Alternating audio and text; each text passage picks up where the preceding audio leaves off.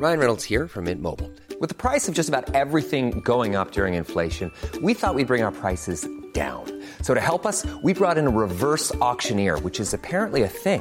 Mint Mobile unlimited premium wireless. Ready to get 30, 30, bit to get 30, bit to get 20, 20, 20, bit to get 20, 20, bit to get 15, 15, 15, 15 just 15 bucks a month. So, Give it a try at mintmobile.com slash switch.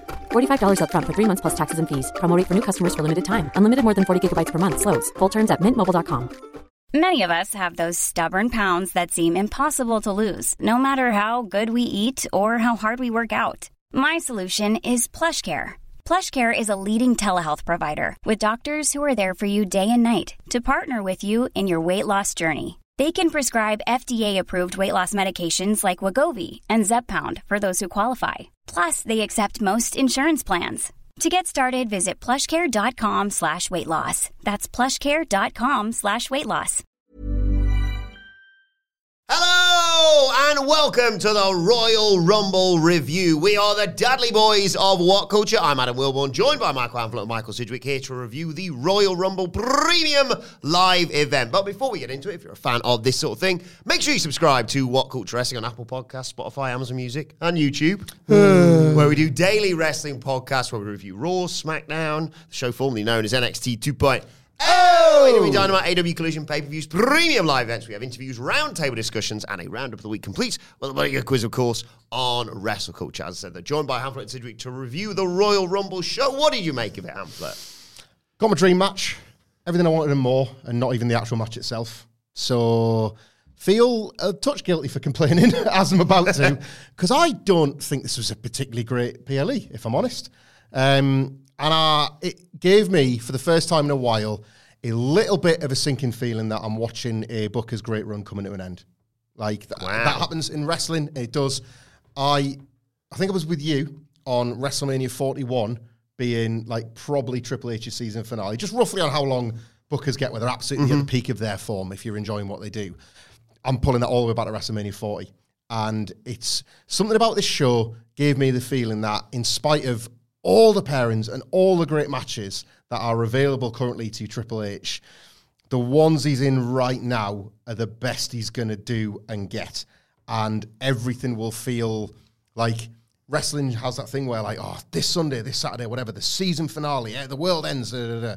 and then they have to convince you on Monday, oh, it's not actually, the world's ending next month. Yeah. idiot. Join us, like, in a month's time.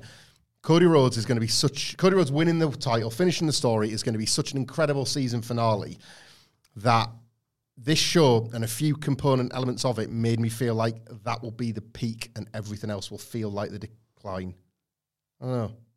That, that, that's, that was the earnest. I watched it twice, watched this PLE twice, earnestly, as somebody that has liked the show because the first one was on the stream, Sidge. Like, to get the two perspectives, not just because I love it. I'd have watched it three times otherwise.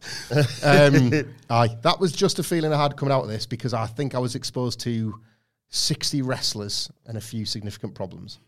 Sidge, what do you make of it all? Mm, not much, not much at all. Uh, thought a lot of the wrestling was, if not actively bad at a level I didn't expect, just every incredibly cynical cliche that you can throw at the WWE product.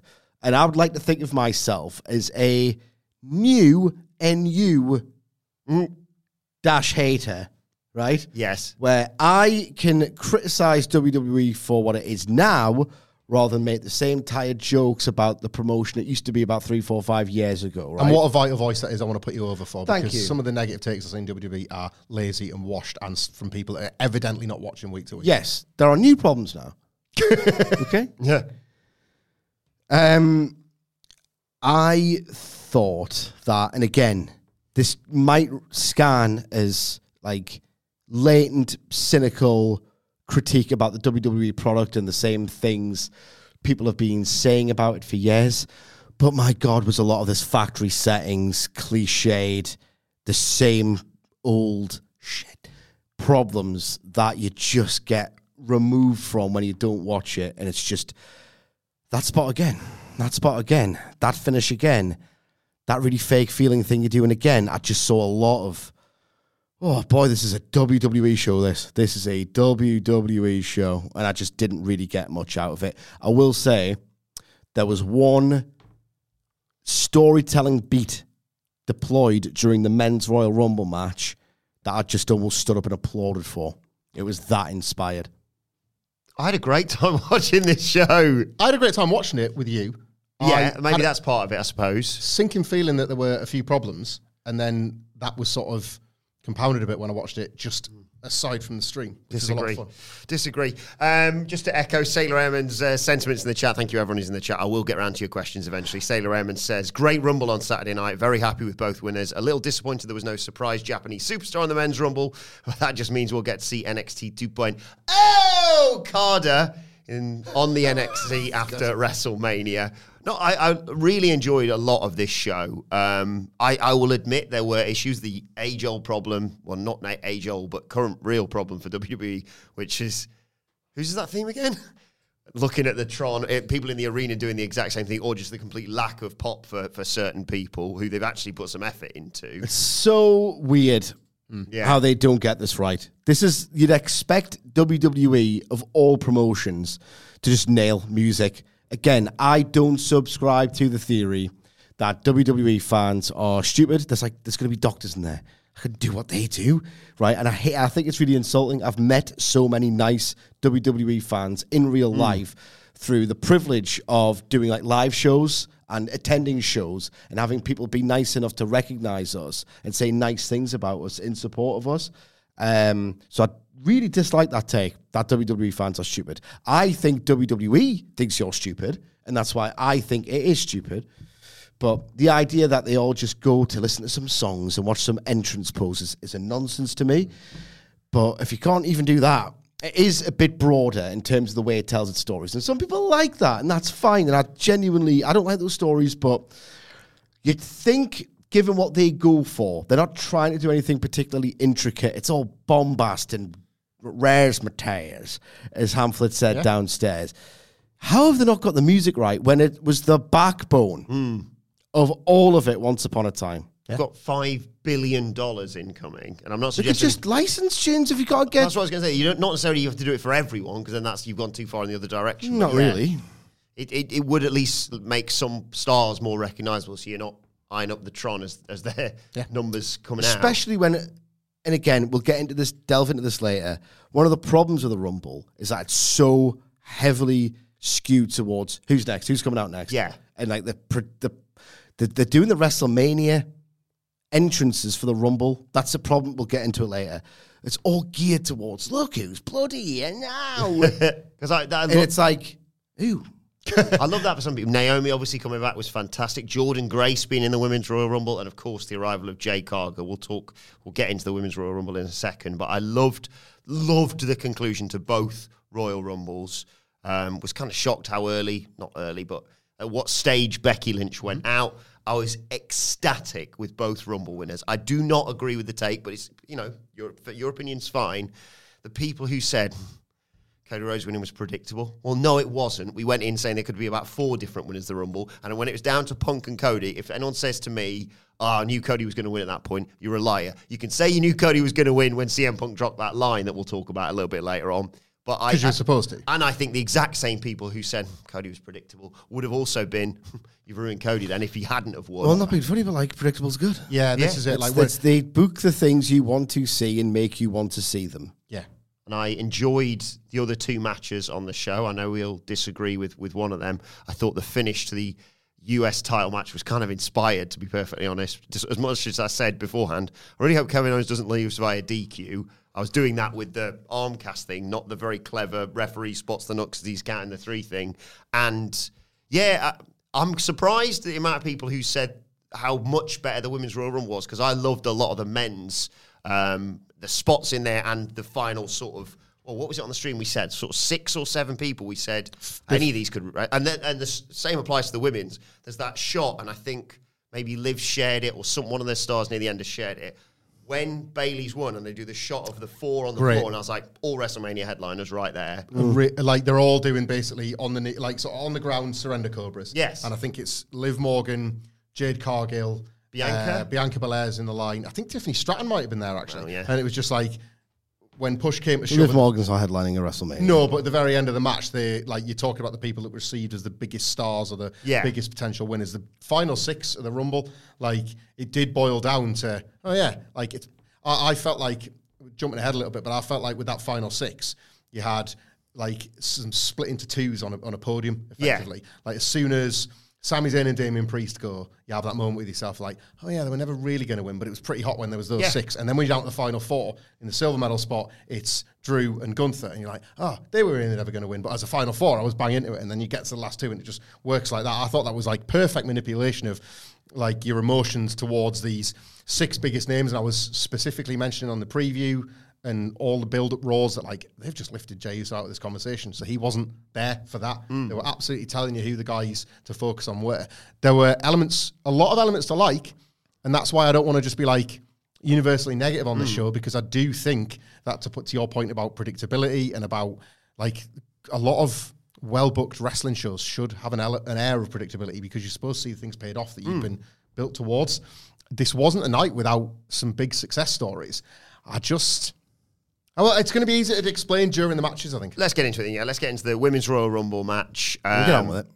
I will. Uh, we'll jump around all over the place here, so we'll kind of start at the end. Uh-huh. Bayley winning, happy, I assume. Amazing. Like, absolutely. ama- I just think that sort of, I refer to on X as like a quiet icon, a period of WWE that I never really want to relive. Or go back and watch nostalgically. Uh, the 2010s, and she was one of the very, very select few that made it special, made it feel real, survived abysmal booking, vital to the company during the pandemic, like really unfortunately timed injury. Fair as, as like a massive fan of Bayley, I think reasonable questions asked about like what she offers in ring post return from that injury, but just universally praised by her peers, like proper real life stuff. There was a lot of love about her doing that. A reminder that the Rumble is still an achievement in reality, even if all we ever talk about is the kayfabe. Her going to WrestleMania and having that big match that one night is vindication for so many things creatively done to Bayley that just simply weren't fair when they had a when they had a John Cena in the lap and they blew it. Like I, I love that as much in reality as I did the fiction. I think. Would you make a Bayley winning? Was that you? Would you have called that, or you thought Becky? This was Becky's one to win. It was one of the two, wasn't it? Yeah. Uh, I know. I just want to see Bayley be a babyface. What an all-time fumble that was. Open goal, to use an analogy from a good sport. Like, what were they doing for that many years? Absolutely pathetic. Um, They bought themselves a chance at rectifying that for one big night at least at WrestleMania. oh, yeah. I see why. Well, let's talk some of the big moments. here. Well, first of all, Naomi coming out at number two. Fantastic to see her back. Yeah. Um, the nicest thing I can say about like Naomi getting again this like this weird thing where they've had like loads of Iron Man and Iron Women runs over the years. None of them mean anything. And they don't- This new gimmick where they're Love showing that- you. love that, by the way. I hate it I because it love just, it. it just brings it into focus. All right, well, what they've done then? Well, this is it. Book like that's. I think that's a really nice production choice. Book to it, like it legitimizes the times because in rumbles you used to, if like you know you're not like there with your stopwatch out, so it legitimizes the achievement and the sense of physical pursuit that they're on. But then the booking doesn't support it. Hmm. Like Naomi went an hour, and it was great to have her back. And short of like a couple of maybe nice pops early on, people aren't talking about the big Naomi spots from the night. That's a failing. There's nothing happens in these matches. That is a failing of how these matches are being like put together. But the like again, number two was perfect because you get the entrance and you get the like, the rares Mateas. Like she's That's going to be in the lexicon. we apologise Saying in like advance. arriving, isn't it? But she- Mateus. she's a rares Mateas wrestler. It's a huge part of the program. I'd like to like see Naomi live again for that entrance and for like that sort of atmosphere that she creates. Can't keep getting away with this. Raise Mateus. Sid, what do you think of Jordynne Grace being there? It's great to see the It's a cell phone, I'll tell you that. TNA Women's Champion in there. a mobile phone. But they were Cell she, phone. she was in there for 19 minutes, didn't get any eliminations. I mean, you had some nice stuff with her and Naomi being in there and some power spots. Her and what elimination kicked ass. Yeah. Bianca Belair KOD on the apron. Oh, aye, aye. Her elimination kicked ass. Um, oh, I would describe this as a cell phone. Um, like, she came out, decent reaction, the nice stuff with Naomi, and then she, just in terms of the intent of the strike, she was like aiming to throw, knowing that the recipient was going to duck, the stuff I bang on about all of the time, and just the sharpness, the intent, like she looked a lot better than a lot of the field. And what's the difference? She didn't get trained within the WWE system. Um, I, if anything, if you were of a cynical disposition, and I am, it was like, well, she looks sharper. She just looks sharper. She looks like she knows what she's doing a bit more. I think her footwork, just a sense of the occasion, which is weird. She's never performed in in front of a, a, a crowd of that magnitude. She just really felt like she belonged. I was really taken with Jordynne Grace in terms of her ring work. I'm not being funny, right? Like, there's a lot of wrestlers in that Women's Royal Rumble who I've seen be great before, right? I don't know if they had a collective off night. I don't know if these Rumble layouts are harming them in some way or what. But my God, she just looked a cut above. Uh, like I'm glad we're talking about this, right? Because I haven't seen, and I think there was a lot to praise about the final five minutes of the Rumble. It's funny on the rewatch; it made me think of you when like a Raw has a really thrilling climax and a boring two hours fifty five minutes. I think this Rumble was that, right? I think they we said it watching live. There was the way this was structured in terms of the time people came out. You were basically down to the last five, and everybody was a surprise or a well, how's that going to work? Yeah. and that made for a thrilling conclusion. And sure enough, you see all these people together, all stars, all mega over, stakes are high. Someone's going to WrestleMania. Yeah, like absolutely nailed that.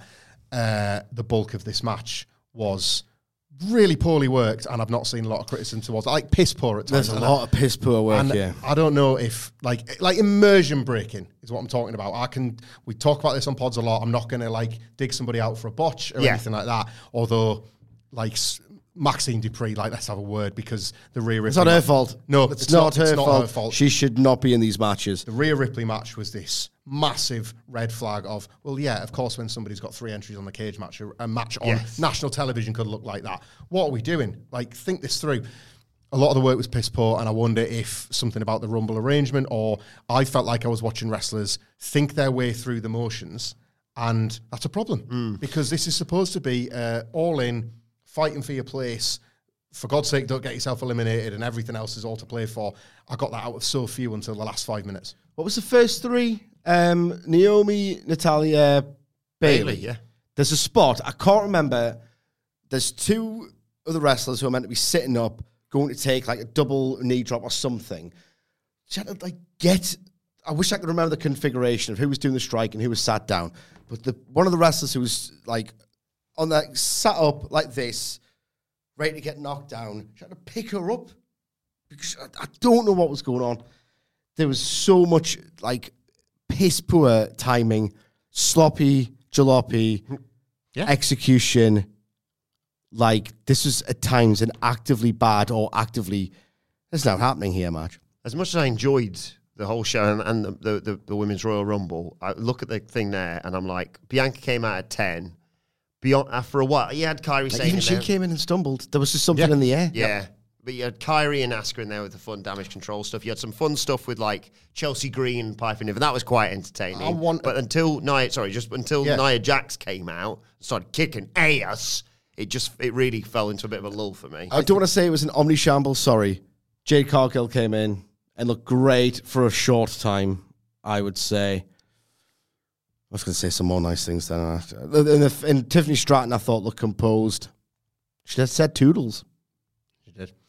The uh, honestly, so like the, the there was something about how entertaining and how well thought through the Chelsea Green spots were that highlighted to me that there wasn't enough thought put into other elements of this match because there was three or four times it wasn't just one spot where she got trapped in the corner with Piper Niven and Nia Jax. It was another spot where they went into the middle of the ring and sandwiched her. Then there was another spot where she was laying flat, and yet again, like Piper Niven's falling on top of her, trying to fight Nia Jax, whatever it was. There was loads of them. Now Chelsea Green is a fantastic comedic performer, and that to me, especially when I'm watching WWE, is just as important as the execution of your moves because I'll buy her playing like the clown as she was here like more than her trying to grab a hold in the middle of the rumble. Don't do that. Don't do that. Be the best version of hmm. yourself in the way that you think you can, like, strategically win the match. And in Chelsea Green's case, that is trying to stay out of trouble. And oh no, I keep falling into more trouble. So much thought put into that. Character based spots taking place in a match that allows for it because of the chaos of somebody else always walking in. Like, that to me was like such a stark difference to so many wrestlers that just came in to just do a few moves and do a few Muse. muse like like weak scarcely believable exchanges not stuff that was tied to their character.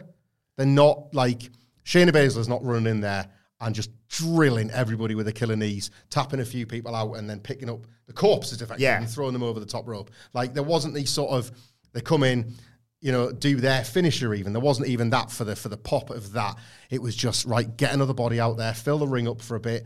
Uh, we want Nia to chuck a few so she can go out and do it the Damage CTRL stuff was really great but underplayed so mm. like Bayley looking a little bit confused when Asuka turns up because clearly Asuka and Kairi in the background have said oh, we're going to get spots in the Rumble and we're just not going to tell Bayley about mm-hmm. it. So Bayley looked a bit confused and then she was like, oh, well, all right, let's let's get through this. And then they just get eliminated without a second thought for her. Like a nice thing, mm. but was Kairi, that elimination escape, we should be talking about that like we used to the Kofi ones.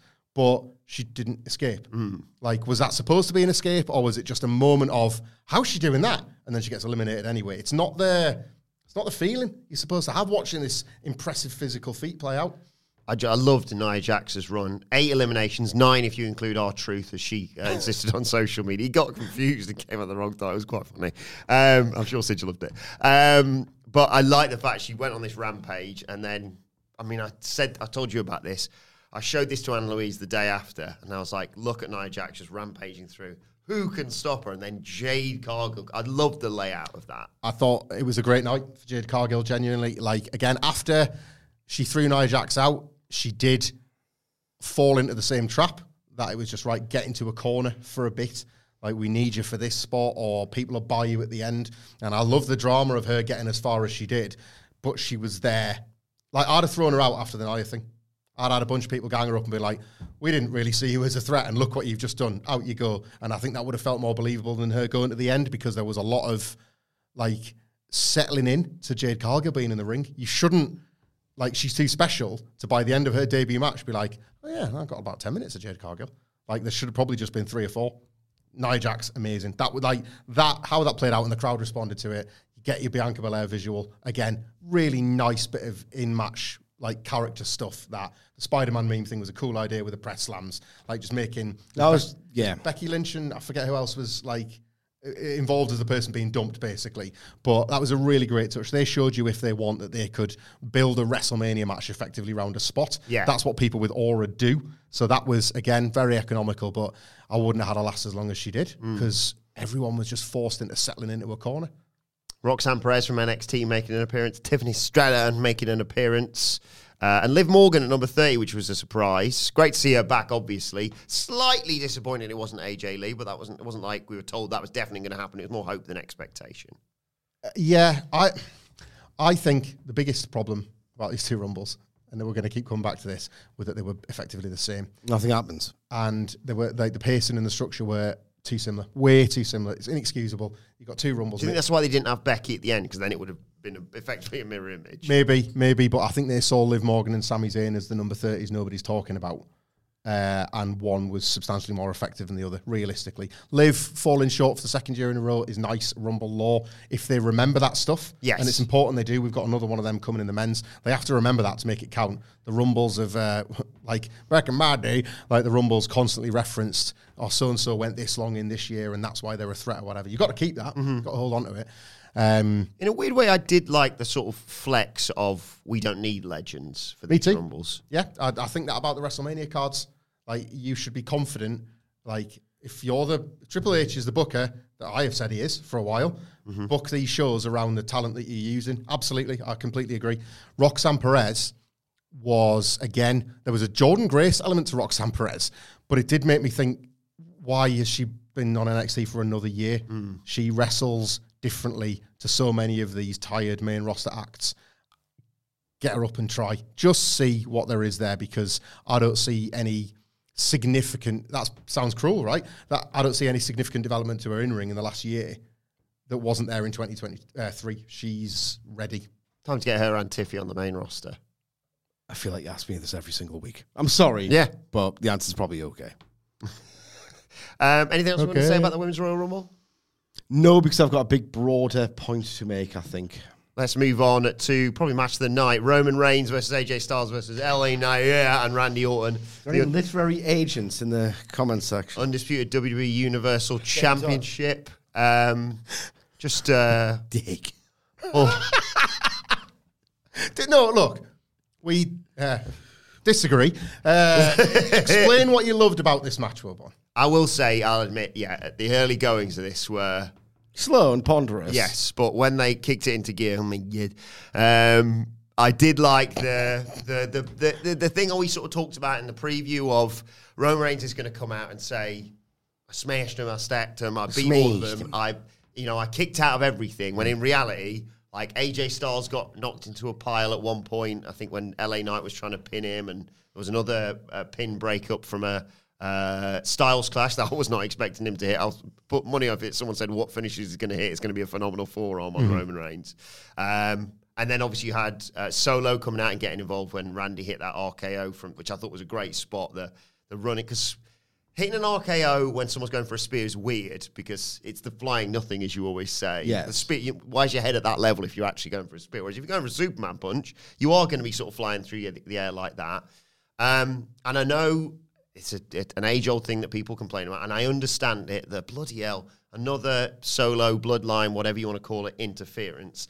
I think this is going somewhere, but I can understand people's frustrations with it. And most importantly for me, Roman Reigns left as champion. The the fear was, oh, let's switch it on to Randy and we'll do legacy stuff. And then I you can do um, you can do Roman versus Rock with no title or whatever it is. Roman Reigns is champion, and I'm very excited for for the the the WrestleMania main event, which, as I said at the end of last year's WrestleMania, you just got to let this stuff play out. But you know, I'm fed up of uh, being right all the bloody time. It's time to just get it over and done with you. Yeah, d- what like- are we doing here, for Christ Almighty's sake? LA Knight, yeah, Yeah. further stigmatized as someone who's never going to win a big one. So putting him in this match did no real favors. AJ Styles, what's that about? He's done nothing. He's, it's, has he ever made? Has he made like an impression since coming back, other than people week one going, "Oh, he looks jacked." Yeah, I like it when I like it when he flexes his muscles at the moment because his biceps out the ass. But it's like, o- it, yeah. other than that, like un- uninteresting TV character who Yeah. immediately exists in that space to just kind of do jobs. Randy Orton, he's had a bit of a political nightmare, being overshadowed by Punk at Survivor Series, immediately thrust into the more of a fatal four way, total inessential. Bloom's back where it belongs with Orton off the road. Off the road. Like I'm, I'm They'll done. Will, do you think they'll go back to Roman Randy? TV if they can be asked. I don't think. What when he's not got the belt? Yeah, maybe just because they're just because Orton like is a star. Like He's a star. Not what we think he is a star. They and get a semi main out of it. They Yeah. they can do a semi. I hate this because Summy alliteration slam. is the work of dicks. but uh, they could do a summer slam semi main. Yeah. Between the two of them, as Cody's on top, um, I thought this match was just a total cliche. Uh, Michael Hayes special. was well.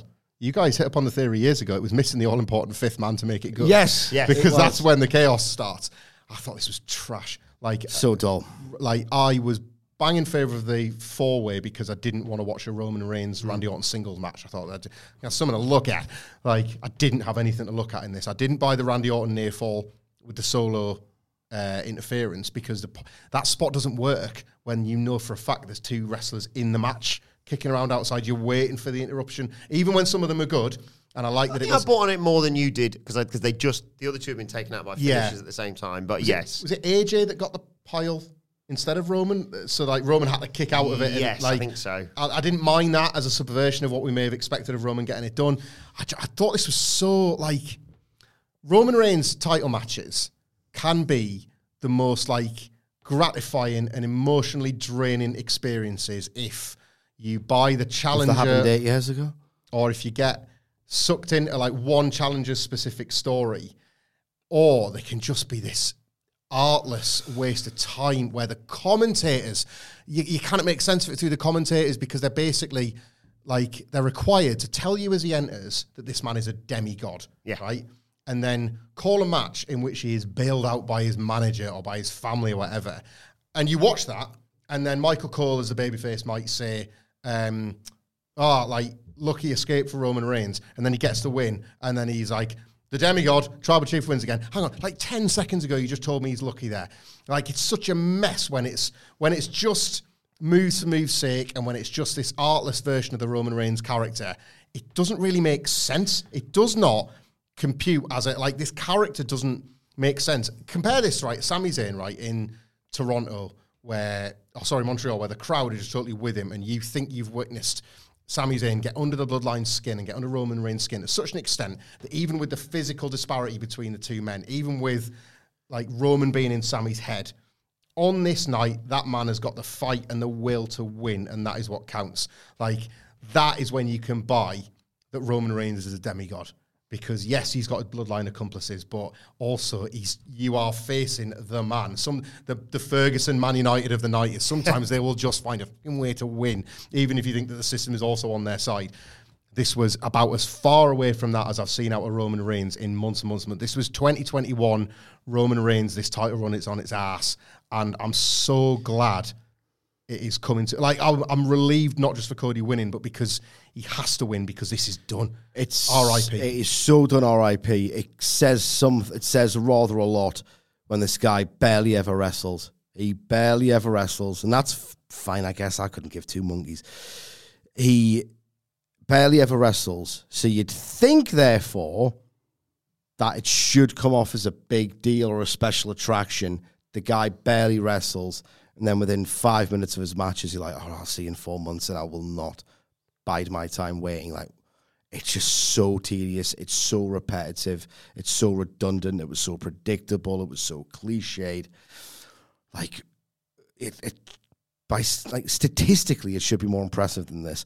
If you go from that rule of thumb in pro wrestling, where if you get injured and the fans are allowed to miss you, mm-hmm. right, your return automatically gets a babyface pop just through relief that you're back and happy to see you again. And I missed you, right? How are these matches so dull when he goes so long between them? And he's meant to be the biggest star in pro wrestling. The guy. He's meant to be the guy, and he cannot even get his matches to be that over or that compelling or that interesting. I would say about 75% of the time, despite having that inherent benefit of not being on TV and overexposed that every other wrestler suffers from. The guy's got no excuse. the the emotion you describe there is what you get when like and I'm, I'm not guilty I just enjoy it when the Roman Reigns graphic appears Roman Reigns returns to SmackDown the TV that's that emotion oh he's been gone weeks I'm really excited to have Roman Reigns show up on SmackDown cut a promo set something up who's he going to interact with all that kind of thing that's that There's Just the- idealist dirge. the the matches, basically the gap in between him wrestling, ex- that gap exists to fool audiences because basically since I would say the tag match at Money in the Bank, it's been trash. Like Jey Uso's SummerSlam was a nightmare. LA Knight was an over delivery on rock bottom expectations about how good a singles match with LA Knight could be, and this was rubbish. This was garbage. Like the gap now is asking you to forget that these Roman Reigns matches just aren't it now. And the feeling that you describe of, oh yeah, so and so's back is it's basically it's the length of his entrance because people really enjoy sticking the finger in the air, the grandiosity of it. Like, eh, like, and I'm, but that's not a piss take. People in the buildings want that. You know, we've gone to these live shows, the Roman Reigns t-shirt. He's like, he is the man in so many metrics. He's almost an and the bell ring guy at this point, and what a shame that is because there have been elements of this title run that I've absolutely loved. I need to see it come to an end. Like it's become a shoot as much as a work that Cody has to finish the story because that belt needs saving. I think, I think I think it will, and I think arguably the finish may have factored into it again because I think the the story heading into WrestleMania may well be Cody saying. You say you're in God mode, but you're you're a false God. People, I saw people in the chat as well saying, "Oh, has a Cody win been tarnished because he's been effectively beaten by Jey, by LA Knight, by many of the people in this match? If not for that, and I think that's going to factor into gonna be hot as balls on the night. yeah, when Roman Reigns finally goes one on one with with Cody, and I think now, if you can ask me what happens at WrestleMania, I think it's Cody and Roman, and I think yet again people go, oh, for God's sake, it's solo, it's interference. You can do the spot again uh, that we saw at 39, but this time with the Cody kick out, I'd do the Cody hoy in the balls. Love that. Love that spot. A very select few have done that kick out, of course. Big, uh, big three, basically. Roman Reigns, Jey Uso, and I know who this is, and it's uh, close personal friend of ours, Stacks, of course. yes, Um, yes. I think see- reserved for the big names. And I think that's where The Rock gets involved. I think Solo goes to interfere either first time or a second time, and The Rock's like, no, I'm not having this. Really like that booking. Like they, That's what, how you have The Rock at WrestleMania with Roman Reigns to set up 41 or whatever you want to do Yeah. after that. But and but not mess with, and I don't think it, it tarnishes Cody beating Roman because The Rock's not coming in and hitting rock bottom on Roman. He's just making sure it's all square. And Jimmy's been taken care of in the Jey match, maybe that night or the night before. what I really like about that is the one of the things with the Rock coming back has given people like those flashbacks to those WrestleMania years where the stars were basically a necessity because there was nobody over on the main roster. Yes. And one of the worst things about some of those years was that s- sometimes they just never bothered telling stories. The story was oh, that big name he likes back. So there wasn't, they weren't really. They felt like they felt like the special guests they Yeah. were, and that was like that was part of the problem. Is that oh Christ, when you see the Rock or whoever on screen with one of the regular rank and file, ugh, get away from him. It's that Triple H Undertaker thing. There's nobody in the back, Dave man. Like that was true. Don't say it, but it Yeah, was, it was true, right? Yeah. They would come out and it's like, oh, you were feuding with Sheamus six months ago. Yeah, well, a pedigree in the table says I'm not anymore, asshole. like, maybe Wade Barrett will beat the streak. No, he won't. He's just been chokeslammed. Like, The Rock, like, doesn't really have much of a reason to challenge Roman Reigns' status as the head of the table as a retired wrestler. He, in kayfabe, he is closer to Wild Samoan putting a lei around Roman's neck than Roman Reigns' full time wrestler. This is different. This is him identifying an injustice as a baby face and suggesting to Roman, you are the head of the table. I wanted to respect you. You've blown it. You have abused your position. Yeah. I'm going to do something about that. I'm going to police this. And then in a year's time, we're going to have a match to prove that. I, I like that because I think that's something that they've not done yet is actually give you a real, other than he, he says head of the table. Yes. He just says it. He's a rock. He can talk things into existence, but you don't buy the feud. Like him and Punk was a story, was a was a reason. Like Punk was raging that Dwayne was yet again going to steal his moment, and The Rock was like, "I'm not that. I still still care about this weirdness, kid, and I'll wrestle you for the belt to prove it." They've not done that with they've not done that with Roman just yet, and that would be a nice way to bring him in. Millions of people have lost weight with personalized plans from Noom, like Evan, who can't stand salads and still lost 50 pounds. Salads, generally, for most people, are the easy button, right? For me, that wasn't an option. I never really was a salad guy. That's just not who I am. But Noom worked for me. Get your personalized plan today at Noom.com. Real Noom user compensated to provide their story. In four weeks, the typical Noom user can expect to lose one to two pounds per week. Individual results may vary. Hey there, it's Michele Norris. I'm host of a podcast called Your Mama's Kitchen. When I travel, I'm usually looking for a way to find a taste of home when I'm not at home. And one of the things I love to do when I am at home is entertain. And Airbnb allows me to do that. When I was in California recently, I rented a house that had a great kitchen. And when we were sitting around the table, we we're all thinking, we're in someone else's house. Someone could be in all of our homes as well. If you have a home, but you're not always at home, you have an Airbnb. Your home might be worth more than you think. Find out how much at airbnb.com/slash host. Why don't more infant formula companies use organic, grass fed whole milk instead of skim? Why don't more infant formula companies use the latest breast milk science? Why don't more infant formula companies run their own clinical trials? Why don't more infant formula companies use more of the proteins found in breast milk? Why don't more infant formula companies have their own factories instead of outsourcing their manufacturing? We wondered the same thing. So we made ByHeart, a better formula for formula. Learn more at byheart.com. Let's move on and talk about the United States Championship match. Uh, Logan Paul versus Kevin Owens. Logan Paul wins via disqualification. I think this was maybe the one thing on the show I have nothing to criticise about. I thought the match was really entertaining. Logan Paul, like as we said before, continues to be like the, working Shane McMahon in that he's learned far more in or like to get from A to B rather than just the big stunts that he saves himself for. He continues to impress me in like I know he's still coming at this from a very privileged position. I'm not pretending that he's out on the road making towns and playing bones with a dead man. He's still he's in a special attraction wrestler that they're trying to tell you he isn't. You know, ultimately. So, but obviously you're in there with someone like a Kevin Owens who has shown over the years he can do anything with anyone.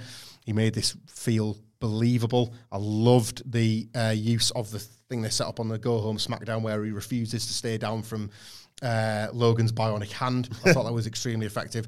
And like in terms of delivery method of a DQ finish in a smoz, j- just no notes. Like this was shot to perfection. Like if you don't believe me, my reaction was, "Oh my god, Kevin Owens won the US title." There's a camera in my face on the stream as I'm reacting to it because I think that referee's hand is coming down for three. They've sold me on a finish, and again, completely believable stuff. Kevin Owens has made one mistake and he's left those knucks on. And the referee, for a change, a pro wrestling referee, has done his job without needing a bunch of people to like flag it down. There was there was for WWE, this Yeah. was subtle. There was no sense of he's left the knucks on. Like Michael Cole wasn't screaming in your ears, Kev, take the knuckles off, anything like that. The guy that used to actively annoy me that they didn't name this little creep in the crowd that keeps helping Logan Paul. He helped him against Ricochet, was it? I believe so, And he yeah. helped him against Rey again. It's like, oh, so Logan Paul just has mates and we're supposed to not care about it. Not this time. Like WWE as an entity, the SmackDown GM has clocked that this keeps happening and not. I'm, I'm watching for him coming out of the crowd. I'm going to send the refs out to deal with it. I love that that was actually factored at the finish, but Logan's made new friends now on the main roster. It's helping A Town down as his as his little assistants. They've got something to do. Like uh, this was a really impressive little bit of business. And like Logan Paul will probably lose to LA Knight at WrestleMania, and LA Knight being the cool baby face that is the one guy to work around all of Logan's unfair advantages, I think will go down great. Really like this. What do you make of it all? I no, like I thought after the Rey match that that was kind of it. Hmm. That Logan Paul had reached a ceiling from what he could do. Because I remember after the Roman match, so the Roman match it was like, how good could this guy be? He's actually phenomenal. And then he kind of plateaued a little bit, but like plateaued at like a great WWE big show match. Like I mean, it's ridiculous how good he was so early, and he just he's a good, great performer. And I thought this was a lot better than the Rey match, which I genuinely thought, "Ah, that's it now. Because the Ricochet one underwhelmed as well, didn't Yeah. it? And you're like, ah, Aye. you, you can't put this together. That was becoming. I thought he had problem his one great celebrity match after Yeah. some really like wildly impressive first showings. Um, but nah, he's just got it. I, I, it doesn't move me that much, and I think like smoke and mirrors and all the rest of it was well judged. I don't necessarily need to see it again. The Logan Paul match, I do think that there are similarities between each one.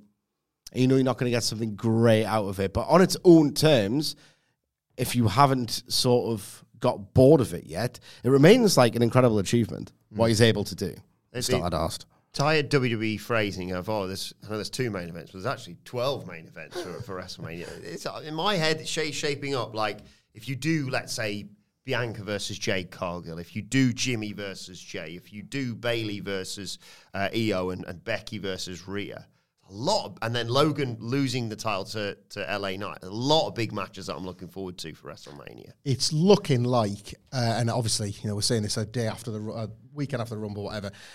It's got the right range. I think the biggest sort of um, quiet success of last year's WrestleMania was that not like a card shouldn't be a bunch of great matches one after another because you will get tired. Hmm. Like Dominik and Rey was as good as it was was. so great. Like Oh my god. loath as I am to use the comparison, but look, this is this is it forever now. Like WrestleMania 17 needs Shane and Vince as much as it needs TLC, as much as it needs Austin and Rock, for example, right? And WrestleMania 39 needed Dominik and Rey as much as it needed Seth and Logan Paul as much as it needed Gunther, Drew, and Sheamus. That card and similar ones to it, and these various pairings that are sort of starting to appear in front of you, has that. It's got that range. I realise I'm booking preposterous matches, like 20 ridiculous matches for every WrestleMania. That we talked about the Bad Bunny involvement in the LWO Santos Rey mm. storyline. Any bit of you that thinks, I think it might change now with the Austin Grayson Rumble, etc., that thinks there's a lot of stuff going on with A-Town Down Under and Kevin Owens. They're a tag team. Grayson Waller's had a habit recently of talking them into, or certainly talking Austin Theory into matches he doesn't want to have. If only Kevin Owens could find a partner for WrestleMania. Sami Zayn's out of the picture for whatever reason. Stone Cold? I mean, yes, that'd be, that'd be a load of fun. That's again a perfect range match. That would be like that'd be a big old laugh, wouldn't it? Seeing Grayson Waller and Austin Theory eating stunners. Uh, yeah, uh, yeah, I want that now. Thanks, thanks, Wilbourn. Usually disappointing Kevin Owens match when it isn't him and Steve Austin teaming together. Appreciate that. Right, let's get on to the men's Royal Rumble match. And before we get into the ins and outs of it and your thoughts on, well, most of it, Sige, one thing you said to me you wanted to talk about today Yes. is uh, something we're, everyone's fun. we're calling what nobody wants to admit about the Royal Rumble. What do you mean by that? Yeah, it sucks. Yes, uh, Mr. Sidgwick, everything sucks. I've long held the opinion, and I am. This is the most on an island contrarian opinion ever. Right? That I think is a. I think the Royal Rumble match is un, like overrated. As an attraction, it's obviously endured for as long as it has. It's entered the vernacular. How many times have you read in like a mainstream news headline like, "Oh, there's a." So if WWE ever gets in the news, like, oh, there's a Royal Rumble going on or whatever. Or like say Football commentators. Yes. That's like a WWF Royal Rumble. it's like a WWF Royal Rumble in the pitch right now. because of a two foot tackle. Yes. All right, Royal Rumble is just endured as an institution. It's this iconic thing. It has yielded countless incredible moments. It's a star vehicle. It's all of these things. I'll diss and more. Got it. I don't know. The actual experience of watching a Royal Rumble more often than not leaves me a little bit cold. I've long said, you know that Snitsky Paul London bump? Yes. That should be the Rumble. Yeah. That should be what the Rumble looks like in this modern age of these ridiculous athletes who can do incredible things. Drew and Ricochet. Oh my god, where he just like flipped him over. Yes. That should be the Rumble. Al hour the shop. Obviously, you couldn't do that for 60 minutes, but you should be building towards those moments. I was watching this Royal Rumble, and I don't think last year's was particularly great either. And I think since 2001, what's uh, the great one? The Undertaker Shawn, 2007? 2007, yeah. people like 2007, 2001, 2007, 1992. I think it's overrated. And it didn't draw. How many great rumbles have there been hand on heart? Like 2010 was really good. Uh, 2010 is my favourite. That's a 2000, right, 2011 was the 40 man. yeah That's quite good. knockabout. fun, 2012, nothing. 2013, awful. awful. That That was was, the- the comedy one. Yeah, hated that rumble. 2014, antagonistic. 2015, a total joke. Yeah. 2016, boring. 2017, Look lesser good. of two evils wins. Yeah, look good. 2018, return to form. I like 2018, yeah. 2019, nothing. Yeah, 20, uh, 20, Good. really goated. Obviously, impossible to watch back now, realistically. Hmm. 2021, best women's one ever. Best I think. women's one. Thunderdome one. Thunderdome men's was out again. Edge and Christian, nice moment. Uh, that's it. About it. 2022 last year. 2022 was dire. That was the last of it. Oh, that was the last That one. was dire. Basically, what I'm getting at is that this is the hit rate of the Royal Rumble. If everyone remove, like, it's so easy to get hyped. This is what it's a great, great, great attraction match because people forget how crap it is half the time. More than half the time, as we just outlined.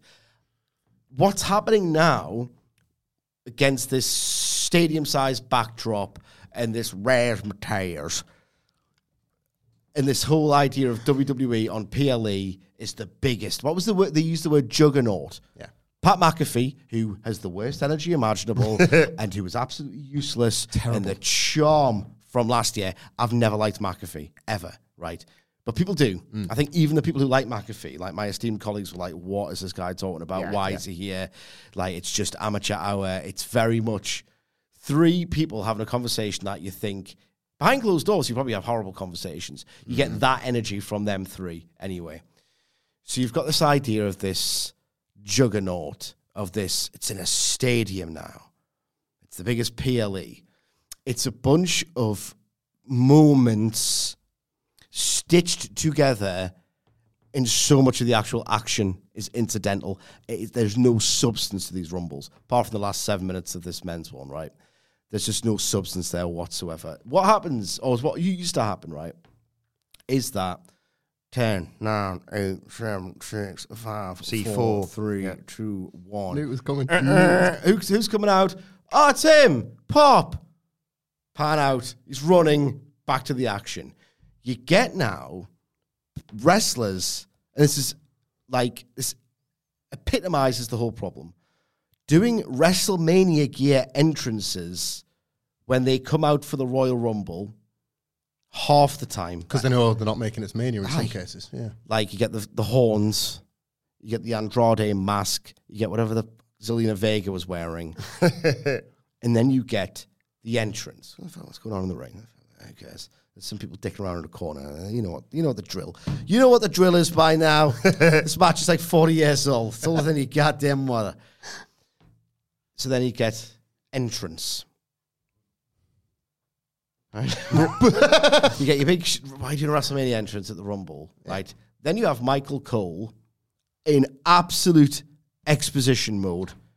Wikipedia, Wikipedia, Wikipedia. And this person has recently had conflict with someone who might be in the ring or someone so who might be in fake later. that we couldn't hear this, but his readouts this year, like he's almost started them before they they finished the countdown. Like really fake feeling. Again, immersion breaking. Immersion got- Apparently, breaking. you've got to have this fact, this perfect fact. Yeah. Like it's it's like not to, like it's like he's me, like and I'm an idiot robot that shouldn't remember these stupid little things, but Cole is like he's on them, and it's just like, wh- come on, mate. Like this is supposed to be a random draw with a tumbler from SmackDown. How? Eh? So there you go. He's got these random facts. Exactly. Pre-prepared facts. He's controlling F on his phone or something like that. and then, so between the WrestleMania entrance half the time, how long the ramp is in the stadium setting, the exposition dump from Cole, you get to the ring, you have the shine, and then it's like down to the next countdown, and then you just people you look at those, and then there's people like lounging by the turnbuckles and sort of like, oh, I'm trying to squeeze you out. Fucking look like you're actually making the effort. So what happens, right, is when you and Triple H loves doing long stuff for the sake of it. I mean, have you seen his WrestleMania matches? Did you listen to those 2003 promos? Did he see his title reigns half the time? Right.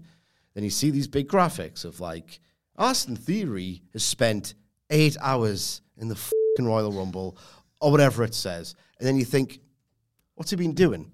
And the answer to what he's been doing is he's been in the corner doing nout half the time, either trying to squeeze someone out or lift someone over or whatever, while the exposition dump, entrance, stare down, shine. And then you get a fifth thing that goes on in the Royal Rumble. I lost count of the amount of times that someone did a near elimination spot. You know who deserves to get someone standing up for him? Because he made one mistake when he's at the end of his tether. God bless his little heart. Jack Perry. Not a single one of them can work a battle royal like Jungle Jack. okay? You know, you know the amount of times I've seen Jack Perry, who used to have this gimmick of like a battle royal specialist. Yeah. And he's like, he came, he just lost to Christian at Double or Nothing 2021. Mm-hmm. And he's done a, he's had, that was his what thing They for beat a him there, didn't they? Wasn't that where he got a surprise win? Because we thought No, Christian was going to win. 2021. Oh, 2021, sorry. 21, yeah. 21. N- Not one of them gets my heart pounding. Like, oh my god, he's going to get eliminated. Or this athletic feat and he's grabbed on at the last second. It's right. You almost got eliminated. Oh, enzuigiri back in the ring. How many of these artless, uncreative robots did an enzuigiri to get back in the ring? This match is under Triple H and uh, like under Vince, it was a magic institution for a long time. Sorry, under Pat Patterson, it was a magic institution once upon a time. And then towards Twilight years, you just got told to piss off and all your favorites are geeks, blah, blah, blah, blah. And again, when these words are coming out of my mouth, I'm really trying to like start to think with, well, you know what? His creative is the least of anyone's concerns. I'm just telling people what it was like. Under Triple H, it's so razzmatazz and moment and moment and really contrived, artificial feeling moment. There's just no substance to these matches whatsoever. And what doesn't help is when you get them for about a combined two hour, 30 minutes. it is so much of the same superficial, like moments stitched together stuff. And then Cody and CM Punk in the last eight minutes, like really subverted how bad that Rumble was by doing some really thoughtful, suspenseful work about what a wrestling match when the aim is to take someone over the top rope should goddamn look like. I'm going to quickly put over that before Hamflett can talk about some of the nice things and his own problems with it. Because I'm, I'm telling you now, yes, Bron Breakker looked good, and yes, Jimmy Uso is actually Patter. I had so little time for so much of this Rumble. I thought it was such a overdone, repetitive, superficial, cliche-ridden mess of a thing. Cody Rhodes came out first, and as a Cody guy, I was like, oh, Punk's winning the Rumble then. I had a little bit of a pet lip going, right? Like a little bit of a baby lips going, "Mm, mm, mm," because I thought, all right, Punk isn't coming out after Cody. Drake Sidgwick. Yeah. Cody, Punk isn't coming out after Cody to do the jizz up. That's just not what's happening here. So, um, like that. And then I was like, oh, 27, that's a winning number. Punk likes his lore. When he doesn't like when he doesn't like wrestling for 10 years, he likes his lore. Ah, Punk's gonna win. Politically, you've probably imagined, well, I've imagined in my head that right, okay, whoever out of them two is not winning is coming out so they've got like they can protect themselves in the storylines. Of you know, it was an arduous task. I was in there a long time, couldn't get it done, whatever. Then it comes down to them too. and right. Here's a take. When I look at CM Punk in 2024, I see Krang in the body of Karrion Kross. Like he, he's got the exact hair and almost the same kind of physique, not the same size, but the same physique as Kross. No explosiveness. He's not dynamic at all. Never was, but he was a lot more than this once upon a time. And yet the suspense that they generated in that final bit was like, wow, you've it's a good job. You are as sharp as you are mentally because you've extracted so much meaning and drama and suspense from a very one-dimensional match within a match of mm-hmm. I need to toss you over these sets of ropes. You- you- there's little you can do in there. It shows. It separates the good wrestlers from the great wrestlers. If you can get that much out of throwing someone over the top rope or trying to, or trying to avoid being thrown over, then you're a great wrestler, my son. and them two were fantastic, even if half the drama was can he actually save him? Can he skin the cat? I don't think he could skin the cat with a knife at this point in his career, CM Punk. Um, but what a sharp mind. Um, the Royal Rumble needs a rethink. I don't know what it is. But I'm not being funny. A lot of people were like, this sucked ass. A lot of people that I read online were like, oh, it's a bit boring, or it was a bit crap, or it was a bit flawed, or that didn't meet the hype, or whatever. I don't know if you two matches was a mistake, and if it was, by the way, give it to the women going forward. I'm not saying they did a better job, but like the men have had 40 years to do everything. And again, that's one of the problems. I've talked with AEW. Sorry, I'm totally rambling. One of the problems with AEW is four years of a lot of exhausting, energetic. We'll do every kind of wrestling. We'll do every shock debut, and you just get numb to it. 40 years of well established tropes. Iron Man was never a big thing in the early Rumbles, of course it wasn't. Mm. Flair, then Diesel. These things happened 30 years ago. Yeah. The Iron Man run, 30 years ago, no, 32 years ago. The Diesel spot where someone like, I don't know, Breakker can come in and wreck ass. 30 years ago, that was popularized. Like, maybe it's just showing its age and there's not much you can do with it anymore. And it's long and it's familiar and the music department. I'm in a mood of the rumble. flawed is probably like those like summary there would be what I would agree with because I'd like regular viewers and listeners will know that I've got pretty high standards for my pro wrestling, yeah. But like I uh, I don't think it's that big an expectation to be able to book two different rumbles.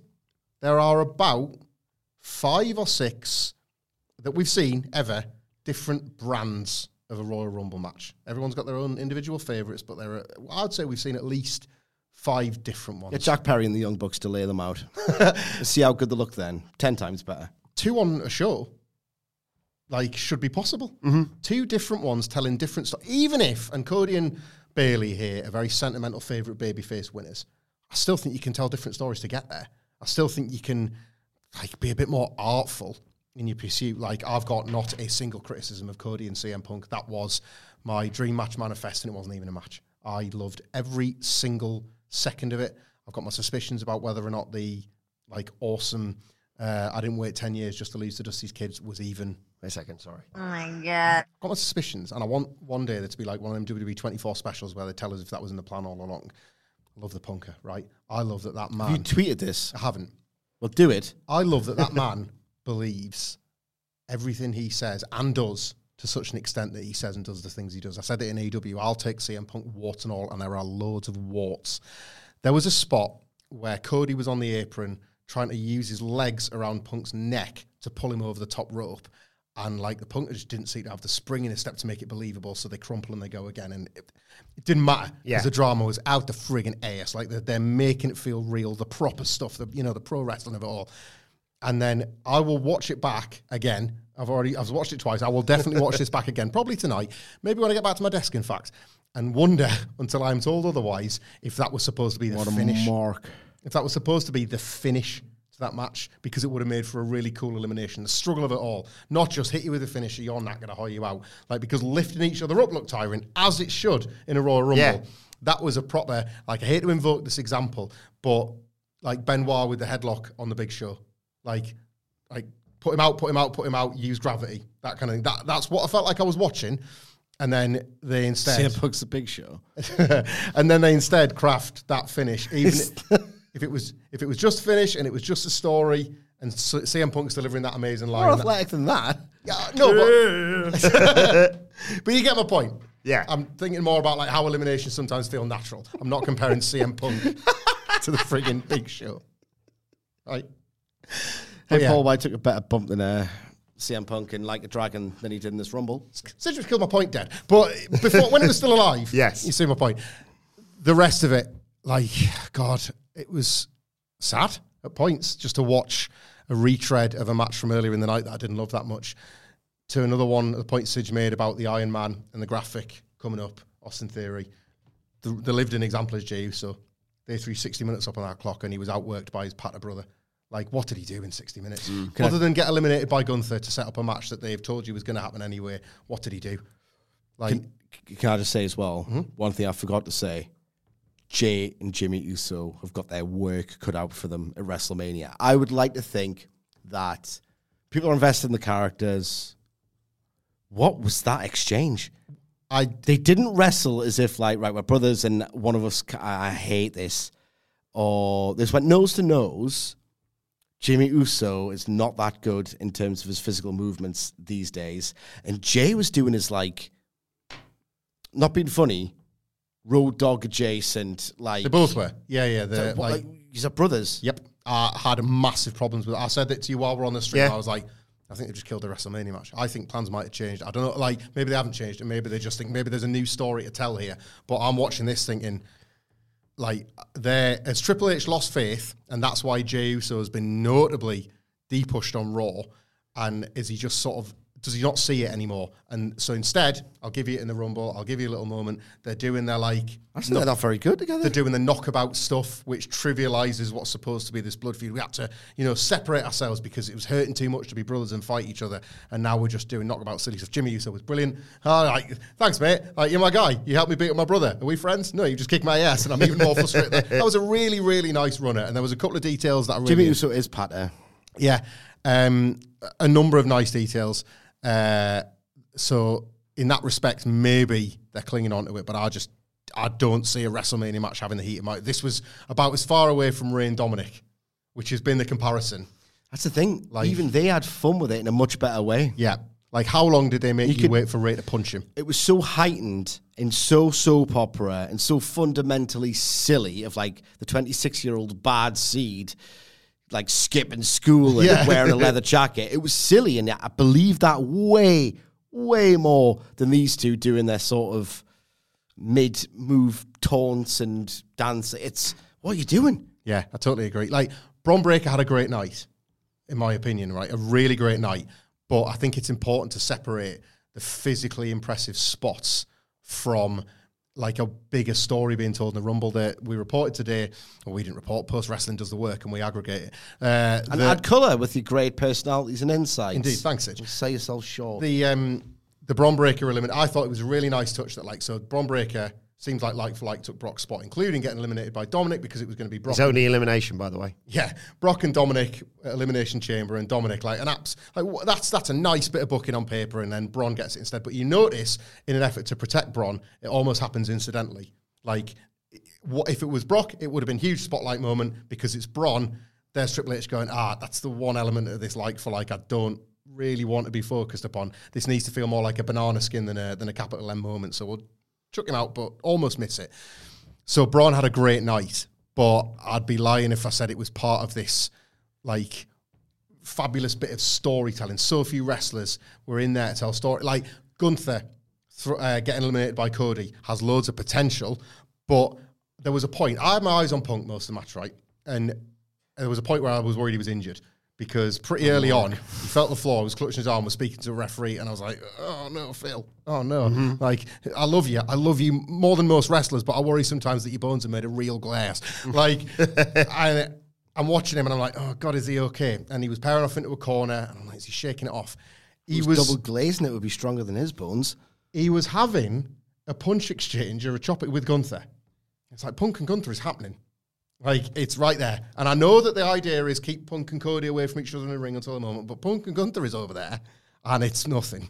It is absolutely nothing. There was a lot of just, to Sidgwick's point, it didn't matter what time of the match it was, whether it was the bit where the stars turned up, which was from about 25 onwards, to every other part of the match. There was a lot of just get in that corner until you're ready to do your bit. Get in that corner. The the pacing and the structure. Get back in here, sunshine. Insecurity, you know what to do. a shine for somebody coming in the Rumble is not just one elimination. There were loads of points where the match was too full. There were about three or four wrestlers that could have cleared three or four eliminations and it wouldn't have harmed the match.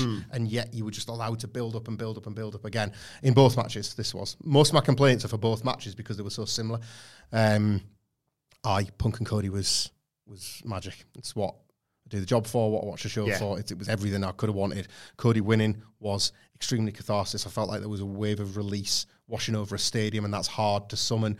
The placement of Seth and Roman in the skyboxes was inspired. That was that like that to me is WWE production done perfectly. Quite honestly, really well done there. Cody point like we know that the sign is this tradition, Yeah. but it's a very cheesy WWE tradition. Cody embraces that because he have to, because he has to. He points at Roman because it's a thing that's real.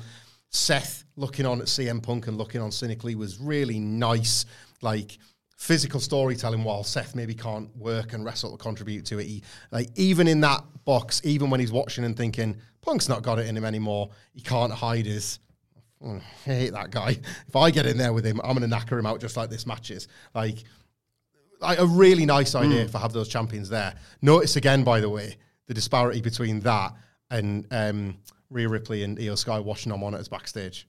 Like, sexism and misogyny shows itself in wrestling storytelling all the time in ways big and small, and that's a pretty. It's the who was the one in AEW that we were criticizing at the time. So I'm doing this for balance, where it was like, was it Thunder Rosa had to give up the CM title? Punk had to Punk and Thunder Rosa wasn't title, yeah. This was that again. Like they're backstage doing the sideways stare at a monitor. You've got Seth and Roman in the big scale, the real stuff, the proper wrestling. Like the, again, the disparity was was obvious and you know sort of apparent there. Um, I I don't think these were good rumbles. I really don't. Uh, I love the results. I am enjoying the longest running weekly episodic TV show Monday Night Raw. I am enjoying SmackDown to a lesser extent. And as a result, I expected so many. SmackDown's even worse. SmackDown's not great, you know. SmackDown's not great. Disagree. Um, I just think. Why Do you think he gets offended? I'm, I'm annoyed it's not it's not getting the respect it deserves. Nah, there's a reason we talk about Teletubbies, Brum, and Bullseye on our SmackDown coverage rather than the wrestling show itself. Like, I think Raw's been strong. I think SmackDown's had its moments. But ultimately, with WWE, I've always said this I am really, really interested in what a lot of the characters are up to. And this should have been like a celebration of it. 60 of them. yeah. 60 of them to look Did at. Drew and Jey even interact? Barely. Drew, Drew's best bit was looking up at the sign and then angrily grabbing CM Punk by the hair and being like, "Not this year, mate. Not that." Like that was pretty good, but that was about it. There was a sort of there was a non-committal air to Drew McIntyre, which speaks to what we know about the real life situation. Hmm. Sami Zayn was great at number thirty. Yeah. Nobody was talking about Sami, so that was a nice number thirty. I had like that is ultimately what has dampened my enthusiasm coming out of this rumble for WWE. It's that's to go back to the point we said at the start of this pod. Why I'm not as convinced that Triple H has got petrol in the car post WrestleMania is that here was an example to show off. Here was an example, like, and you pointed this out. No celebrities, no special guests. Not really. It's a flex. It Yeah. absolutely is. Like I can just use sixty wrestlers from my weekly TV show, the rank and file, and yet they can be great. And loads of them weren't great. So I feel a little bit like Raw's like fooling you because here they are in a stadium and so many of them don't feel special and don't feel important. Maybe, as to Sidge's point, there's a production element with the Rumble that is killing it, and that's maybe that's a problem as well. But yeah, the feeling about I didn't expect to feel underwhelmed by a cavalcade of wrestlers that, by and large, weekly I quite enjoy. I'll very quickly give my thoughts because I know we've run very long here. and time is it? Uh, it's 20 past three already. Oh, Jesus Sorry, Christ. and um, we've got to get their questions as well. Um, so I think the reason they didn't do much with Jimmy and Jey is I think they're saving that for WrestleMania. Keep the camera on, uh, Wilbourn. I'm not checking my phone. and uh, I think the reason why, yeah, Friggin' um, I think that Jimmy and Jey thing they didn't do much with it because I think that's the reason why they did Punk and Cody's. They're not doing that or something. The reason they did, Yeah. did, didn't do it with Jimmy and Jey's because they're saving that for WrestleMania, and I think they're going to heat that up. Jay's going to say, "Look, we had our back and forth in the Rumble, but I separated myself from all this. I went to the other show to get away from all this, and then when Jimmy costs him the match against Gunther, that's when I think it's going to build to them the real blood feud at WrestleMania. Um, great to see Andrade back. Lovely to see Carmelo Hayes as well uh, on the on the uh, back in the uh, in the Rumble. Bron Breakker, you've sort of already covered. Just awesome destroyer spears, best spear in the business. Uh, Omos was fun briefly. Um, the Pat McAfee spot was what it was for kind of obvious reasons. Um, I did like the R-Truth hot tag. Oh my that god, was all right. That was all right. And I'm a R-Truth. I don't hate R-Truth. I just don't like the comedy. I'm an R truther. it was it was that good. Was good it was stuff. good. I hate myself, but it was good. And uh, yeah, the the final two bit, well, the final six right down to the final two was was absolutely sensational. But let's get your questions. Thank you so much to people who Disagree. sending them in. Sensational. Jaw dropping stuff. Oh my god. Um, Kaz says, "Hey guys, sending early because I'm in work. Uh, do you think Gunther versus Roman would have been too overkill? Imperium versus Bloodline, Streak versus Streak, Belt versus Belt. Ah, timing hasn't worked. No, it wouldn't have been overkill, but the timing has never really worked out because one of them would have to lose, and right now they're just as protected entities. They've just got more value like that. Probably one of those uh, too good to be true situations. And I don't know if I'd want to see Gunther in a Roman Reigns match because Roman Reigns is not working a Gunther match. I'll tell you that for now. Yeah. And the worst thing is, as well, I tell you what, one year, if the whole Bloodline saga is done and dusted with or whatever, and Roman just comes back as a babyface, Which I think is happening. which I hope happens. It will happen, of course it will. If Roman can get those 2015 working boots on, there's 2015 to 2017 working boots on, and be that Roman against Gunther, oh, Do you think, like, you know, when he, he's special. Obviously the he's a entrance- great working babyface, Yeah. Roman Reigns. he's got like all this fire, isn't he? that I he liked him more then. He doesn't really, he doesn't have like quite as much explosiveness now, and I think he think it's a character choice he's making. You know, like obviously his entrance has got to be so slow and deliberate, and then the one goes up really slow motion. It'd be funny if as a baby face, he like just incorporates like bit of Big Bill swagger. So he's like, Yeah, he's not yeah. putting the one up, but he's like, hey, I'm Roman Reigns, I'm here, I'm gonna kick your ass. Kick your ass, kick your ass. Andy says, Love the fans picked Cody over Punk. Weary of going on another journey of heartbreak. Cody's losing again with Rock, Roman, and Hogan record looming. Uh, and Ted takes on wrestling kind of echoes that. Good afternoon, legends. Any probability Roman retains and holds till later in the year to pass Hog- Hogan on consecutive days? I think they will do everything in their power to make you think that's going to happen.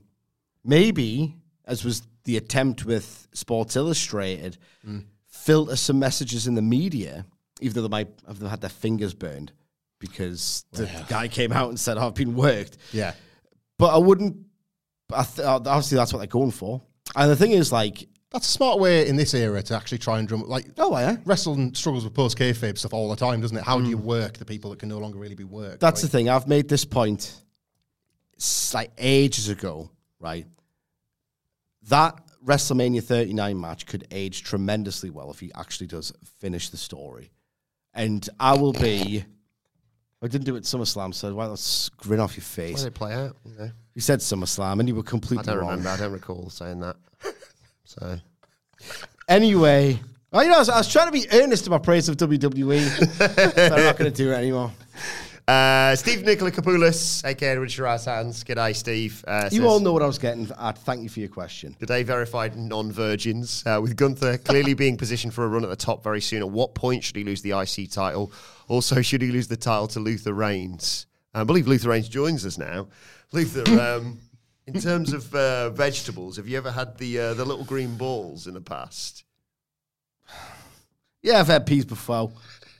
Yeah, when did he lose it and who's he lose it to? It's it's clearly not going to be Chad Gable anymore. But well, yeah, but WWE should book it.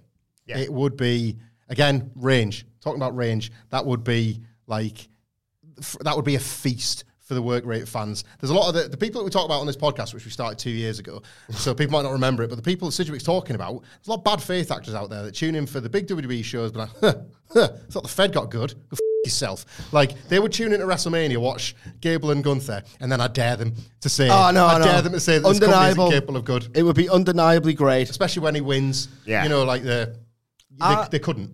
I am trying to manifest Chad Gable. I am, okay. But if you look at, I think, however Gunther loses, you can take him seriously as someone who's in a world title match. I mean, mm-hmm. look at what he's done for the past two years. I don't think it's that big a deal, right? If people do, and Triple H is one of them, and he's still there, the way to get that title off Gunther is to, I don't know, do something of last chance Chad Gable with I will never challenge for a single title in WWE again. I will, in fact, retire. They need to make it seem to preserve Gunther's aura, or I don't even think they need to, but I think they will. Or it would be good if they can try and make it seem like Chad Gable could only possibly be Gunther on that one night with those set of Yes. Mm. circumstances. Like the cup draw. I know Americans don't get it because of your one league system. but like But the idea would have to be for me with Chad Gable to beat him. It's like I'll put my career on the line. I'll never challenge for the title again. I'll promise to do it. Like, and my family will have to be there. Make it seem like there's only one night realistically this is ever going to happen, and he's done it on that one night. Yeah. Mm-hmm. Uh, Sailor Emmett says, per Simon Miller's ups and downs to the Royal Rumble. People who don't like R-Truth are crazy. Quite right. Um, Matt Rain says, glad my king is back. Glad most of us had a good weekend for the proper football. Back to crying for Jurgen. See you, lady guys. Also, I want to shout out uh, Eric Vasquez, who first person in the chat. Great first name, by the way, Eric. Says, Hamlet in April. I didn't wait all Named this- after him, I believe. I did, yeah, I didn't wait all this time just to lose to Sidgwick's number one fan, which I thought was a nice comment from Oh, I like uh, that, Eric. yeah. you said that? Eric Vasquez. That's good. Um, Andy says the Punk Cody drama on the back of the promo, the eruption of joy when Cody won the development of the characters from Here Is What I Want from Graps. Um, Dean Sheet says Cody at the press conference is a key reason why he should be the face of the company. Oh, a fantastic performance, and the same couldn't be Relatively. Said, same couldn't be said for his asshole boss. Um, I Cody, if you watch the whole thing, because obviously I think the clipped thing that a lot of people will have seen will have been his answer to the one question he was given regarding the lawsuit and everything like that, and he did a like a command. He deflected, Yes. but he, you know, like he did a commendable job of the element that he could speak on before deflecting, and again, a far superior job to that clown Triple H and how he attempted to deal with it. Pathetic. Went off script from T- TKO script. I keep saying this. Pathetic Didn't even do a good job of the company line because the company line was we take these horrific allegations very seriously. He was such a flippant arsehole about it, to be honest. I've not even read it. That's not even No. playing the game correctly. I'll say one thing as well about that question, right? Is that I'm a big Cody guy. I love Cody Rhodes. I was calling Cody Rhodes the most complete wrestler in the world in 2020. I'm a big Cody guy. The funny thing about how much one of those answers was actually a little bit spot on and the other one was kind of disgraceful is that Cody was a pretty bad public facing guy for AEW at times. Yeah. She's actually nice. I like that bitch Bayley. yeah. Oh, we've got a great TV deal. Like in the UK when they hadn't finalised Yeah. it. And he was just out there. Like, he was absolutely, he was very high on being the gregarious, owning the room, locker room. Everyone loves my patter guy. wasn't very likable, was it? That, that No. whole, that whole vibe was a bit off. Like, I Aye. remember that. He wasn't that good in the role. Maybe he's matured. He's, he's, he said often things like, oh, "I don't speak in absolutes anymore," and he's I think he's mature and wiser. But he was not great. He was not great in that role for a long time, which is an indictment of uh, Paul. I know we're trying to like, get through the questions, but just on Cody's like the, the follow up, you know, away from the Vince stuff. Football got cancelled. That could be here all day. where he was where he was speaking about um, becoming the guy. What I loved in contrast to this time last year, where he's at the desk drinking the pitch black, and he's like he's doing the sort of mmm tasty pitch black. Sidgwick. When he's drinking the pitch black, and mmm, like I'll be the company ambassador. I'll I'll drink the drink that we've got sponsored this time. It's okay. I'll still drink that crap. Oh yeah, Yeah. That was him. It was it's not crap, by the way. It's, it's good. I That was him it so assuming that the job was already his. And I think this year there was an element of I need to speak this into existence because I'm concerned they're going to change their mind again over Yes. WrestleMania weekend. The more I like, he's he believes it just as much as he did last year, but he realizes he's putting a, mes- a different message out to Triple H and whoever than he was last year. Yeah. I, I thought the contrast was very, he was out in his suit last year. It was like like the Rumble was the nervous bit. I know they're going to put me over at WrestleMania. Now he's like, there's a little bit of "Fucking better. Yeah. so he's speaking with that in mind as well. Uh, Dosh Shore says, Hi, Dad. Dudleys. I've been wanting Jordynne Grace in WWE for years. Do you think this was WWE testing the waters for her uh, or a deal to get Naomi into the Rumble? Uh, also, Jade versus Bianca. Yes, please. like gr- a super effective rumble spot, Jaden Bianca. Jordynne Grace, uh, I I don't know what to make of this this tier this weird women's Royal Rumble TNA lore. Like Well, I, look what happened the first time. I just will not Nothing. I will not trust that WWE open up a business relationship with another wrestling company for good reasons because I think it'd be stupid to. But it, the Mickie James one was a thing, and there was an element of apology because of the putting her stuff in trash bags, and then that was done, and that was that. And I think that will be it for Jordynne Grace to talk. Of course, she's put herself in the shop window. Yeah. Like for everywhere. Like you've just appeared on the biggest stage and all the rest of it. Uh, what's that about? What are the, what are these TNA overtures all about? Because I, I would be suspicious, but then they just go away. So it doesn't even feel like they're trying to like dig their claws in. Do you think they've got a bigger fish in mind for the line and they want to then say to, I don't know, New Japan or for whatever reason, some of the Japanese promotions that they are trying to get into bed with in a bid to launch All Japan with Charlie Dempsey. NXT Japan and All Japan with Charlie Dempsey, we can play nice with others. Trust us. It's that kind of, Maybe. and then they could. Uh, Scott Demore, what was Triple H trying to deal with? Oh, perfect. He gave my champion a lot of shine. I think they might have turned this around. Maybe it's a cynical, long view for global localization. Well, they made mugs out of small man and the ICW guy, didn't they? The exact same way. Get them in the suits, get them front row in Blackpool. It's great. Love working with the Fed. What can possibly go wrong? Yeah. Yeah. Uh, Patrick O'Malley says, Hi, legends. Just writing to say that my writing is going well. Fantastic to hear that, Patrick. Uh, I've sent my review of the Rumble to Wilma by email. I would love to hear what you think. We'll go and check that out a little bit later on. And hi also to Marcel Laviolette, who says, Late to the party, but hey, guys, oh my god. Oh my god. For Grace, Bayley, Tiffy time for the Women's Rumble, and LFG Cody on the men's side. Uh, enjoy the week and speak to you guys on the other side of the week. Um, we also uh, have oh, a series of questions. I think this last one's the, to conclude with now from uh, Mr. Phoenix. First of all, Breakker versus Gunther at Mania. I don't know. I don't know if that would generate the right kind of reaction at a WrestleMania, but it's obviously a class match. This is the thing. There's still a bunch of pairs of wrestlers that I want to see wrestle. For me, Ross- it's Gunther versus most people. Yes. That takes up about eight of my 10 top 10 WWE dream matches. the roster is strong. Uh, Gunther Breakker. Un- thing is, if Breakker beats him, he's kind of like the only Last comparison with person to pin, pin Gunther in a singles match. was Bron Breakker. Aye, Braun and then Breakker. there's law there, isn't there? The only thing is, you're basically ending Gunther's honky tonk man length title reign with a honky tonk man squash, and he's not the honky tonk man. Yes. that's why that record had to go. So I don't know if that's the. It would be a moment and a half. Like Gunther's just not ready. Spear. Oh my God, Bron's arrived. But I feel like you'd see through that as Vinci and Kaiser taking Spears in the build-up would be. Oh my god. yeah. Uh, Mr. Phoenix also says uh, a lot of talk with WWE working with TNA and dribs and drabs, but NXT specifically already has the Worlds Collide brand. Could we see an NXT TNA Worlds Collide and not a silly Forbidden Door? Lol. Oh, that's rubbish, Mr. Phoenix. You- you- Absolutely You know better than that. lament. I don't think he does. The The, the TNA, not the TNA NXT element, that's pretty much what we were just talking about. Yes, I absolutely could see some sort of worlds collide thing. Triple H deciding to wage war on a bit of terminology that people use with some of the dumbest, like Not even AEW's thing. have thinking he's owning the room mentality that he's always had when so much of his patter reeks. Like a bad moment that was obviously instantly forgotten when he had substantially worse ones later on. Yes. Uh, final question with What a gotten to idiot.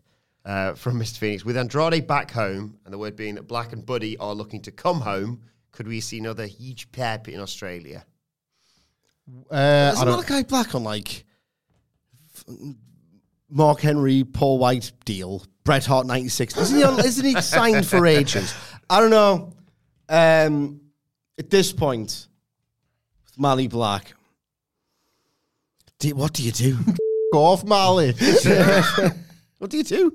Guy doesn't want to do pinfall jobs. in a rankings promotion.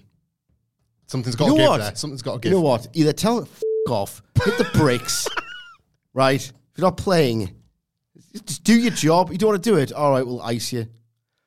Or give him one of the little belts that no one cares about. Really, give him the international.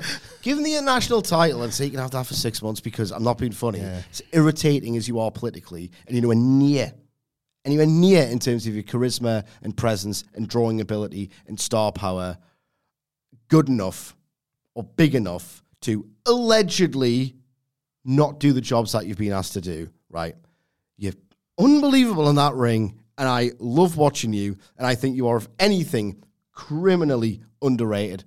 Maybe if you, you know, got in there more often, you'd be rated, uh, you know, in accordance with your talent because you just don't, and people forget. You are class. Give him the international title for six months. But you shouldn't reward that kind of stuff, but the guy rules. The I guy rules. If he goes to the Fed, I'll tell you now, do you want to put a, a big time wager on this?